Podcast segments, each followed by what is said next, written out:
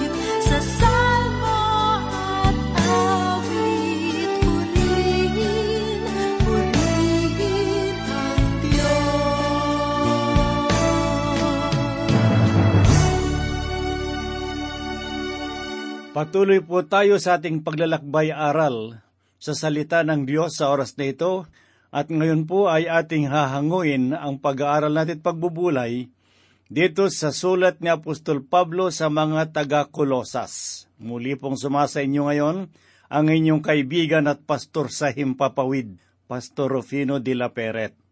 Ang banal na kasulatan ay bukal ng karunungan at kaalaman sa pamamagitan nito ay malalaman natin ang kalooban ng ating mapagmalasakit na Diyos na nagbibigay kaaliwan sa ating buhay. Ang paksa na ating pagbubulay-bulayan ay hahanguin po natin sa unang kabanata sa liham ni Apostol Pablo sa mga taga-Kolosas talatang tatlo hanggang labing apat. At sa pasimula ay basahin po natin ang ikatlong talata na ganito ang sinasabi. Lagi kaming nagpapasalamat sa Diyos Ama na ating Panginoong Heso Kristo sa aming pananalangin para sa inyo. Isa sa mga pagpapala na bunga ng ating pananampalataya sa Panginoong Heso Kristo ay ang kapanatagan na tayo ay makadudulog sa Diyos sa kahit anong oras na ating ibigin, na walang bahid ng takot at pag-aagam-agam, dulot ng hatol, hindi tulad sa lumang tipan, kung saan na ang mga saserdote lamang ang maaring pumasok sa tabernakulo at naidudulog sa Diyos ang kasalanan ng bayang Israel. Ngunit dahil sa kamatayan ni Kristo tayo ngayon ay nasa ilalim na ng biyaya at habag ng Panginoon na nagbibigay kalayaan sa atin upang makadulog sa Panginoon bilang kanyang anak.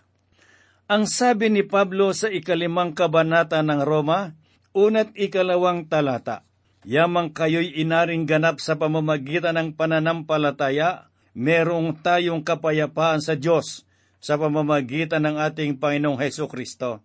Sa pamamagitan niya'y nakalalapit tayo sa biyayang ito na ating pinaninindigan at nagagalak tayo sa pag-asa ng kalwalhatian ng Diyos. Ang pahayag na ito ay tulad ng isang malinaw na batis na nagpapakita ng ating mapalad na kalagayan sa harapan ng Diyos. Binibigyang diin ni Apostol Pablo na ang pananalig kay Heso Kristo ay nagdudulot ng espiritual na kalayaan para sa mga mananampalataya mula sa kapangyarihan ng kasalanan. Dahil dito ang kanyang pagpapasalamat ay naguumapaw sapagkat isinakatuparan ng biyaya ng Diyos ang bagay na hindi maabot ng tao. Walang iba kundi ang kaligtasan. Ang biyayang ito ang dahilan kung bakit tayo nakalalapit sa Diyos na may kapanatagan. Bawat sinasabi ng ating mga labi sa harap niya ay naghahayag na tayo ay tinubos na ng Panginoon. Tayo ay kabahagi ng pamilya ng mga pinagaharian ng Panginoon. Dahil dito, dapat tayong lumakad sa nakalulugod na buhay upang tayo ay maging mabuting patutuo sa sanlibutan. Tulad ng mga taga-Kolosas, sikapin po natin na maihayag ang katotohanan na tulad ng liwanag upang ang ating buhay ay magsilbing pagpapala sa pananampalataya ng bawat kapatiran. Pakinggan po natin ang sinabi sa ikaapat at ikalimang talata na ganito. Sapagkat nabalitaan namin ang inyong pananampalataya kay Kristo Jesus at ang pag-ibig ninyo sa lahat ng mga banal, dahil sa pag-asa na nakalaan para sa inyo sa langit na inyong narinig noong una sa salita ng katotohanan ang Ebanghelyo. Ang buhay ng mga taga-Kolosas ay pinagaharian ng tatlong mahalagang katangian. Ang mga iyon ay walang iba kundi ang pag-ibig, ang pananampalataya at pag-asa. Ang mga ito ay nagsisilbing sa liga ng kanilang paniniwala at pamumuhay bilang mga tagasunod ng Panginoong Hesus. Ang pananampalataya ay nagpapatotoo ng kanilang kaugnayan kay Kristo at sa kapatawaran na kanilang tinanggap mula sa kasalanan. Kaya binibigyang linaw ni Apostol Pablo sa kalawang kabanata ng Epeso, talatang walo at siyam, na ang kaligtasan ay sa pamamagitan ng pananampalataya lamang. Ganito po ang sinabi ni Apostol Pablo sapagkat sa biyaya kayo'y naligtas sa pamamagitan ng pananampalataya, at ito'y hindi sa pamamagitan ng inyong sarili.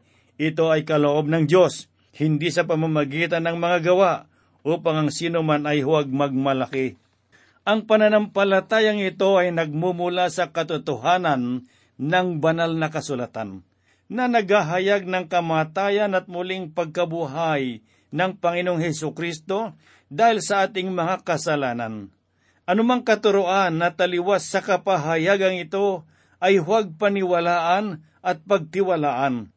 Kaya gayon na lamang ang pagpapahalaga ni Apostol Pablo sa bawat iglesia na kanyang itinatag, sapagkat maraming nagkalat na bulaang pagtuturo noong panahong iyon. Ang isang halimbawa ay matutunghayan po natin sa Galacia. Kung saan ay binigyang lino ni Apostol Pablo sa unang kabanata ng Galacia talatang 6 hanggang 8 ang kadalisaya ng Ebanghelyo ni Kristo laban sa mga mapanlinlang na mga ngaral. Ganito po ang kanyang sinabi, Ako'y namangha na napakabilis ninyong iniwan siya, na tumawag sa inyo sa biyaya ni Kristo at bumaling kayo sa ibang ibanghelyo.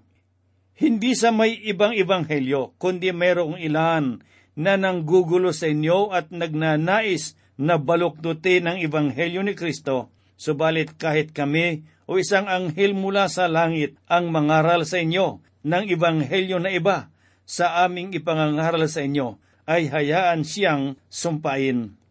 Nakalulungkot isipin na marami sa panahon ngayon ang naililigaw ng maling katuruan sa pag-akalang ang kaligtasan ay sa pamamagitan ng relihiyon, mabubuting gawa at seremonya. Ngunit ang tunay, dalisya at wagas na ebanghelyo ay nagahayag ng paghahihiwalay ng tao at ng Diyos dahilan sa kasalanan. Ngunit dahil sa biyaya ng Panginoon, muli siyang makatatagpo ng kapahingahan sa pamamagitan ng pananampalataya sa Panginoon. Ito ay nagpapatunay ng pananampalataya ay nasasalig sa makatotohanang kasaysayan at hindi sa alamat at mga kathang-isip lamang ng tao. Nagahayag ito na ang ebanghelyo na ipinangangaral sa simula't simula pa lamang ng iglesia ay makatotohanan na inihayag ng Diyos sa kasaysayan. Kaya naman, masasabi natin na mayroong pananampalatayang buhay na hindi hango sa kuro-kuro at mga haka-haka lamang. Ang ikalawang katangian ay ang pag-ibig. Ito ay nagpapatotoo ng kasalukuyang kalagayan ng mga mananampalataya na nararapat ipamuhay. Ang sinabi ni Apostol Pablo sa mga taga-Efesos, Kabanatang 5, unang talata. Kaya kayo'y tumulad sa Diyos gaya ng mga anak na minamahal at lumakad kayo sa pag-ibig gaya ng pag-ibig ni Kristo sa atin at ibinibigay ang kanyang sarili para sa atin bilang handog at alay sa Diyos upang maging samyo ng masarap na amoy.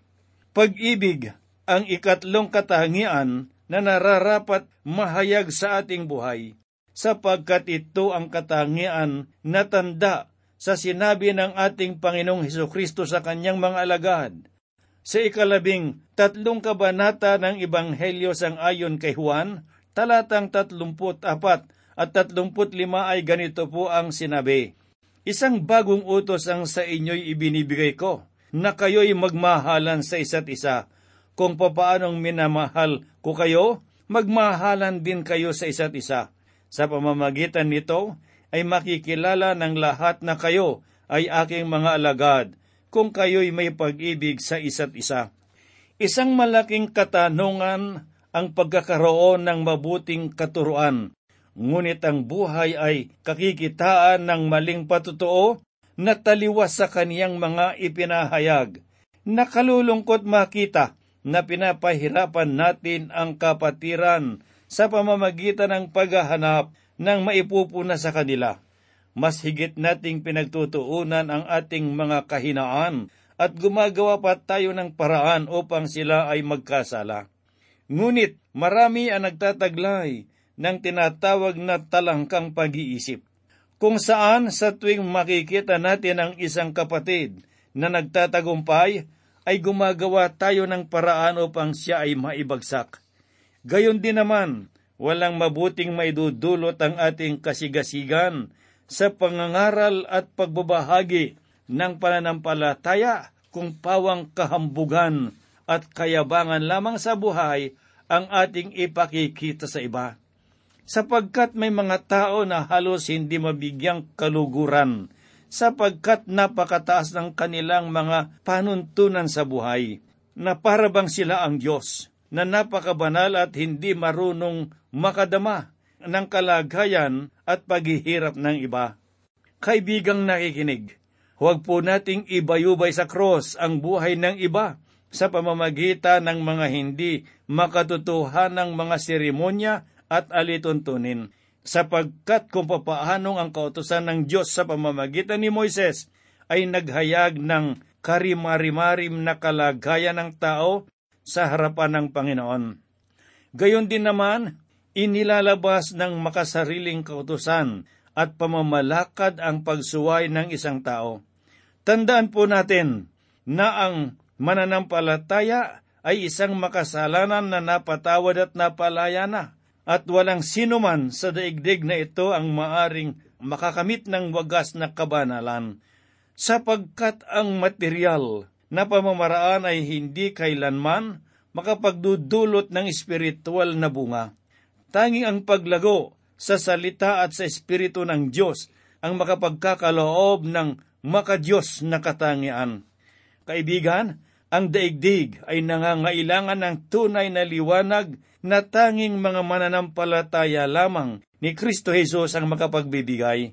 Dahil dito, napakahalagang suriin natin ang ating mga sarili kung tayo ba ay naghahasik ng tunay na liwanag sa buhay ng iba.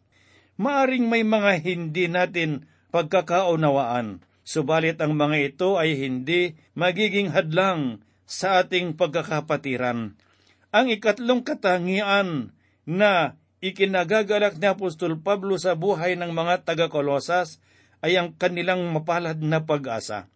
Nangangahulugan ito na ang kanilang buhay ay merong pang hinaharap na patutunguhan sapagkat naniniwala sila na muling magbabalik ang Panginoong Heso Kristo na siya nilang pag-asa sa kalwalhatian. Sa kasalukuyan, ang Panginoong Hesus ay nakaupo sa kanang trono ng Diyos bilang tanda na ang kaloob na kaligtasan ay wala ng pagkukulang. Dahil dito ang bawat isa sa atin ay naghihintay na lamang ng kapahingahan sa oras ng pagparito ng Panginoong Heso Kristo. Ang lahat ng katangiang ito ay dulot ng pananampalataya sa Panginoon, sapagkat dahil sa Kanya, napatawad ang ating mga kasalanan. Dahil sa Kanya ay nagkaroon tayo ng patutunguhan at dahil din sa Kanya ay natuto ang ating puso sa tunay na pagmamahal. Ayon kay Apostol Pablo sa unang Korinto Kabanatang 13, talatang 13 ang ganito. Sa gayon ay nananatili ang tatlong ito, ang pananampalataya, ang pag-asa, at ang pag-ibig ngunit pinakadakila sa mga ito ay ang pag-ibig. Inihuli ni Apostol Pablo ang pag-ibig sa tatlong katangian, sapagkat ayon sa kanya, ang pag-ibig ang mananatili sa tatlo. Dahil sa oras na makasama natin ang Panginoong Heso Kristo, ang pananampalataya at pag-asa ay magkakaroon ng kaganapan. Ngunit ang pag-ibig ay hindi magwawakas sapagkat ito ay magpapatuloy sa kalangitan, sapagkat ang pag-ibig ay mangingibabaw sa kaharian ng Diyos. Ang lahat ng ito ay pagpapala ng mabuting balita sa mga taga-Kolosas, na ayon kay Apostol Pablo sa ikaanim na talata ay ganito po ang kanyang sinabi, na dumating sa inyo, gayon din naman kung papaanong ito ay namumunga at lumalago sa buong sanglibutan, at maging naman sa inyo mula sa araw ng inyong marinig at maunawaan ang biyaya ng Diyos sa katotohanan. Kung susuriin po natin ang talata, sinabi ni Apostol Pablo, na ang Ebanghelyo ay lumaganap sa buong mundo. Sa unang tingin, ang sinabi ni Pablo ay tela salungat sapagkat nalalaman natin na ang mabuting balita sa panahong iyon ay hindi pa lubhang laganap ano kung ngayon ang ibig sabihin ni Apostol Pablo sa talatang ito? Na ang ebanghelyo sa kanyang kapanahonan ay lumaganap sa buong daigdig. Upang maunawaan po natin ang talatang ito, mahalagang bagay na ating balikan ang kapanahonan ni Apostol Pablo. Ayon sa mga dalubhasang mag-aaral ng salita ng Diyos, ang tatlong taon na pangangaral ni Apostol Pablo sa lugar ng Epeso ay nagsilbing pamamaraan upang ang Ibanghelyo ay maipangaral sa buong imperyo ng Roma, sapagkat ang mga ito na naninirahan sa Epesos ay nagmula sa iba't ibang panig ng imperyo. Kaya naman sa kanilang pag-uwi, ang Ibanghelyo ay isa sa mga balita na kanilang isinalaysay. Isa sa mga bagay na dapat bigyan ng pansin ay ang kahulugan ng salitang sanglibutan na ginamit ni Pablo Ayon sa mga dalubhasa na mag-aaral ng banal na kasulatan, ang salitang Grego para sa salitang ito ay kosmos, na tumutukoy sa buong imperyo ng Roma. At ito ang kosmos na tinutukoy ni Apostol Pablo sa mga lugar na kanyang ipinangaral ang salita ng Diyos. Magandang patunay na ang mga pagpapagal para sa Ebanghelyo ay hindi nawawala ng kabuluhan sapagkat ang salita ng Panginoon ay hindi babalik sa kanya na walang bunga. Bilang halimbawa, inilagay ni Pablo si Epapras na isang patotoo tungkol sa Ibanghelyong sinasabi niya. Ito ay inyong natutunan kay Epapras na aming minamahal na kapwa alipin.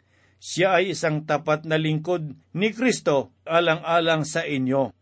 Ang talatang ito ay nagpapakita kung papaano pinahalagahan at itinaas ni Pablo ang mga lingkod ng Diyos na ginagampanan ang kanilang paglilingkod ng buong katapatan. Ngunit masigasig niyang sinaway ang mga mapagkunwaring mangangaral at naglilingkod na tulad ng mga parisio. Ngunit ang lingkod na si Papras ay hindi gayon, sapagkat ang kanyang paglilingkod ay nagmumula sa pagmamalasakit at panawagan ng Panginoon. Ganito po naman ang ating mababasa sa ikawalong talata. At siya rin namang sa amin ay nagpahayag ng inyong pag-ibig sa Espiritu.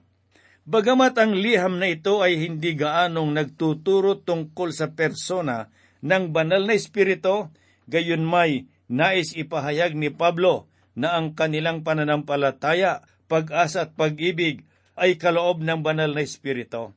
Kaya gayon na lamang ang kanyang pagpapasalamat sa Diyos sapagkat naihayag ang persona ng Panginoong Heso Kristo sa buhay ng mga taga-Kolosas. Ang sabi pa niya sa ikasyam na talata, Kaya't mula ng araw na aming marinig ito, hindi kami tumigil sa pananalangin para sa inyo at sa paghiling na kayo ay punuin ng kaalaman ng kanyang kalooban sa buong karunungan at pangunawang espiritual. May isang uri ng paniniwala noong panahon na iyon na kung tawagin nila ay Gnostics. Ang samahang ito ay nagmamapuri na taglay daw nila ang pinakamalalim na kaalaman na maaring maabot ng tao. Ngunit ayon kay Pablo, iyon ay pawang kamangmangan sapagkat ang tunay na kaalaman tungkol sa katotohanan ay nanggagaling lamang sa Espiritu ng Diyos sa pamamagitan ng salita ng Panginoon. Ang salitang Griego na ginamit ni Apostol Pablo para sa salitang kaalaman ay epignosis, na nangangahulugan ng malalim na kaalaman at ang layunin ng kaalamang ito ay hindi para sa ikalulugod na lamang kundi ayon sa ikasampung talata. Ganito po naman ang sinasabi sa talatang ito, upang tayo ay lumakad ng nararapat sa Panginoon na lubos na nakalulugod sa Kanya, namungunga sa bawat gawang mabuti, lumalago sa pagkakakilala sa Diyos. Ayon kay Apostol Pablo, ang layunin ng banal na kaalamang ito ay hindi upang bigyang lugod ang tao, kundi itaas ang kalwalhatian ng Diyos, sapagkat sa pamamagitan ng liwanag ng banal na kasulatan, tayo ay mananatili sa kalooban ng Panginoon na namumunga ng sagana para sa kanyang kapurihan. Kaya dinalangin ni Apostol Pablo na pagkalooban sila ng Diyos ng katatagan upang patuloy nilang luwalhatiin ang Panginoon. Ang sinabi ni Apostol Pablo sa ikalabing isa at ikalabing dalawang talata ay ganito, Naway palakasin kayo sa buong kapangyarihan, ayon sa kalakasan ng kanyang kalwalhatian, para sa lahat ng katatagan at pagtityaga ng may galak na nagpapasalamat sa Ama na ginawa niya tayong karapat-dapat na makabahagi sa mana ng mga banal na kaliwanagan. Bawat dalangin na ating ipinaabot sa Panginoon ay may kalakip na pagpapasalamat sapagkat ang biyaya ng Diyos sa ating buhay ay gayon na lamang kalalim na ibinigay niya ang kanyang bugtong na anak para sa ating mga kasalanan, ang sabi ng ikalabing tatlo at labing apat na talata ay ganito, Iniligtas niya tayo sa kapangyarihan ng kadiliman at inilapit tayo sa kaharian ng kanyang minamahal na anak, na sa kanya ay meron tayong katubusan na siyang kapatawaran ng mga kasalanan. Si Pablo ay taos-pusong nagpapasalamat sa Diyos sapagkat ang mga mananampalataya ay nabibilang sa kaharian ng Panginoong Heso Kristo. Dahil kay Kristo tayo ay magkakaroon ng kapayapaan sa harapan ng Panginoon makakaasa tayo na ang mga kamay ng Diyos ay mananatiling bukas para sa atin. At alam mo ba, kaibigan, na ikaw man ay maaring mapabilang sa mga pinaghaharian ng Diyos. Siyasatin mo ang iyong puso. Ipahayag mo sa Diyos ang iyong mga kasalanan. Ipagkatiwala mo ang iyong pananampalataya kay Kristo na siyang banal, buhay at makatotohanan. Naway patuloy kang maging bukas sa kanyang salita, sapagkat dito mo masusumpungan ang buhay ng iyong espiritu. Ang lahat ng bagay sa daigdig ay lumilipas, lahat ng kagandahan ay kumukupas, pagsapit ng katandaan. Kaibigang nakikinig, kanino mo isinalig at inilagak ang iyong buhay sa panahon ng iyong pagkabalisa? Nakatitsa ka ba kung ikaw ay haharap sa Diyos sa araw ng paghahatol? Ikaw ay magiging karapat dapat sa kanyang kaharian. Ang panahon ay mabilis na lumilipas. May mga pangyayari na kailan lamang naganap, ngunit naglalaho na sa kinabukasan. Ang buhay sa daigdig na ito ay marupok lamang. Kailangan natin ang Diyos. Kailangan natin ang tagapagligtas. Kailangan natin ang Panginoong Heso Kristo.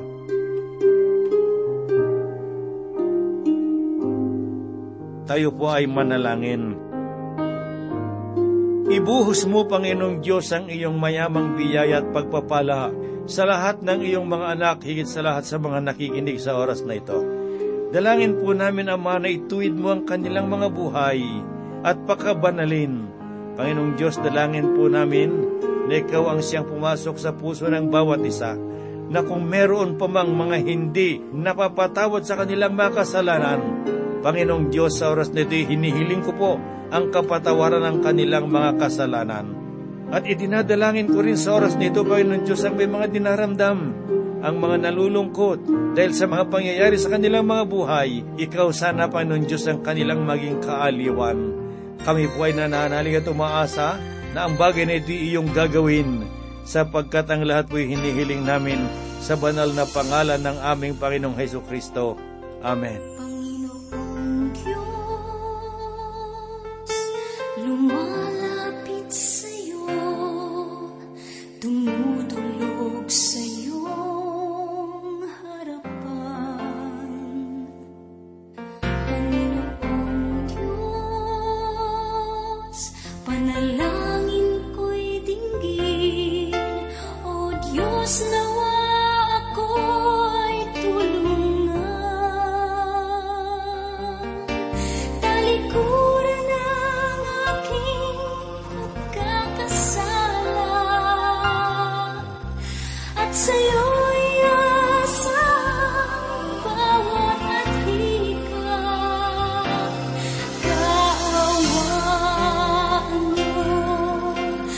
到我